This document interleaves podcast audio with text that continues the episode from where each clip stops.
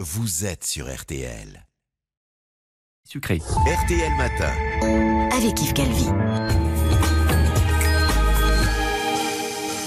Laurent Gérard avec nous dans quelques minutes, mais tout de suite la revue de presse, il est 8h43. Amandine Bégot, et d'abord, voilà qui va faire plaisir aux quelques 35 000 maires de France, ils ont toujours la cote, Amandine. Et pas qu'un peu, hein. Le maire reste et de loin l'élu préféré des Français. C'est la une ce matin de la Voix du Nord. Grande enquête que vous retrouverez aussi dans le Télégramme ou encore dans l'Union de Reims, publiée à 5 mois maintenant des municipales. Et alors qu'on vous parle très souvent du blues des maires, 63% des personnes interrogées disent avoir une bonne opinion de leur maire. C'est 4 points de plus qu'en 2015, ça n'est pas rien. Un chiffre d'autant plus élevé que seuls 9% des Français disent ne pas connaître leur premier édile. Les Français sont par ailleurs, toujours si l'on en croit, ce sondage Odoxa, bien conscients des difficultés de leurs élus au quotidien. Les 3/4 d'entre eux, par exemple, considèrent que les maires manquent de moyens, que l'État ne les soutient pas assez. 1 sur 3 estime qu'ils sont mal payés et 36% jugent qu'ils exercent un métier dangereux. Résultat, quand on leur pose la question « Et vous, aimeriez-vous être maire de votre ville ?» Eh bien, ils sont une très très large majorité à répondre non, à 84%.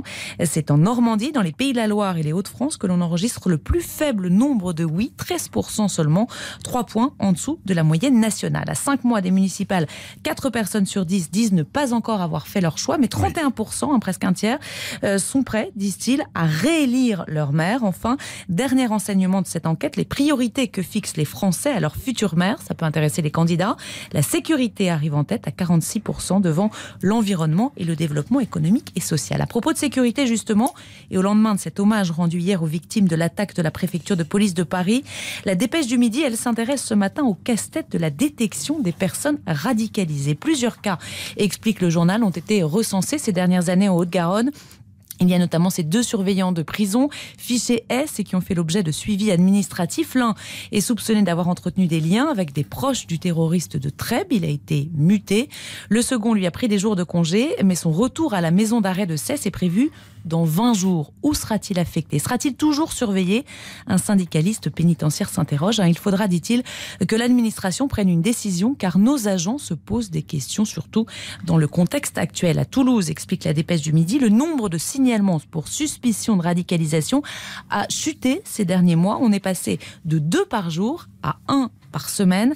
Dans le Canard enchaîné, c'est un commandant de police qui s'inquiète ce matin. Il regrette l'absence de sanctions automatiques. Dans la plupart des cas, dit-il, les enquêtes pour radicalisation se soldent, je le cite, par une discrète mutation. À l'image, par exemple, de ce fonctionnaire du service central de lutte contre le terrorisme qui, une fois déshabilité, a été affecté au sein de la police parisienne d'un service chargé, tenez-vous bien, de lutter justement contre le terrorisme. L'Express, de son côté, note ce matin que depuis octobre 2017, les policiers et les gendarmes sont susceptibles à tout moment de faire l'objet d'un nouveau criblage en cas de changement, par exemple, de comportement. Et si les doutes sont confirmés, ils risquent une radiation pure et simple. C'est possible, c'est dans la loi. La commission paritaire chargée de statuer sur ces dossiers, d'ailleurs, a été créée.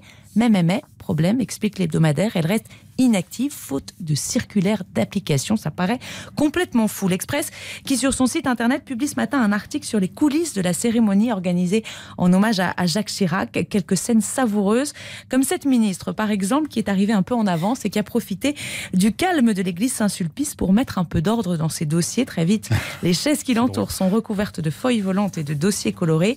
Il y a aussi ce quêteur qui, un panier à la main, n'a pas hésité à se lancer à l'assaut du parterre de personnalités présentes. Plusieurs ministres le regardent, un peu ahuris, s'avancer vers le rang des chefs d'État. S'arrêtera-t-il avant ou pas? Eh bien non, Sassou Nguesso, le président congolais, est sollicité, puis vient le tour du roi de Jordanie. Non. Abdallah II claque alors, paraît-il, des doigts. Un homme derrière lui remet une lasse de billets qui est aussitôt jetée dans la panière. Jusqu'au bout, écrivent les journalistes de l'Express, Jacques Chirac aura révélé son potentiel proutien. C'est savoureux, lisez-le. Pour vos bonnes œuvres, c'était là.